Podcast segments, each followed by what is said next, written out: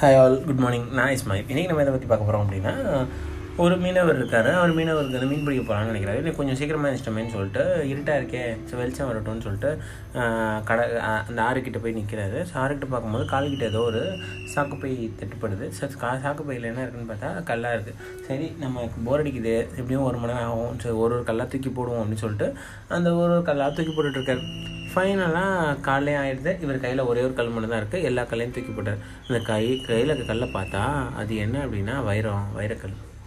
ஆடா கொடுமையேன்னு சொல்லிட்டு திருப்பி ஆற்றுக்குள்ளே குச்சி ட்ரை பண்ணி பார்க்குறாரு. அவரால் எடுத்துக்க முடியல. ஸோ லாஸ்ட்டு ஒரே ஒரு கல் இருக்கேன்னு சொல்லிட்டு பார்க்குறாரு. So what is the moral of the story அப்படின்னு கேட்டோம் அப்படின்னா சீக்கிரம் தூக்கக்கூடாதா அப்படி தான் நீங்கள் நினைப்பீங்க அப்படிலாம் இல்லை.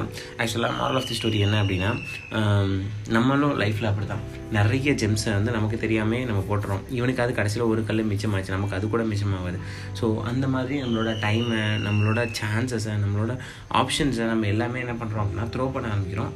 அன்னோயிங்லி அதுதான் இங்கே பெரிய விஷயமே. நோயிங்காக த்ரோ பண்ணால் கூட திருப்பி நம்ம வர வச்சிடலாம். ஆனால் அன்னோயிங்காக த்ரோ பண்ணும்போது நமக்கு என்ன பிரச்சனை அப்படின்னா எப்படி அது வேஸ்ட் ஆகுது ஏன் வேஸ்ட் ஆகுதுன்னே தெரியாது. ஸோ டைமையும் உங்களுக்கு கிடைக்கிற சான்சஸையும் வேஸ்ட் பண்ணாதீங்க.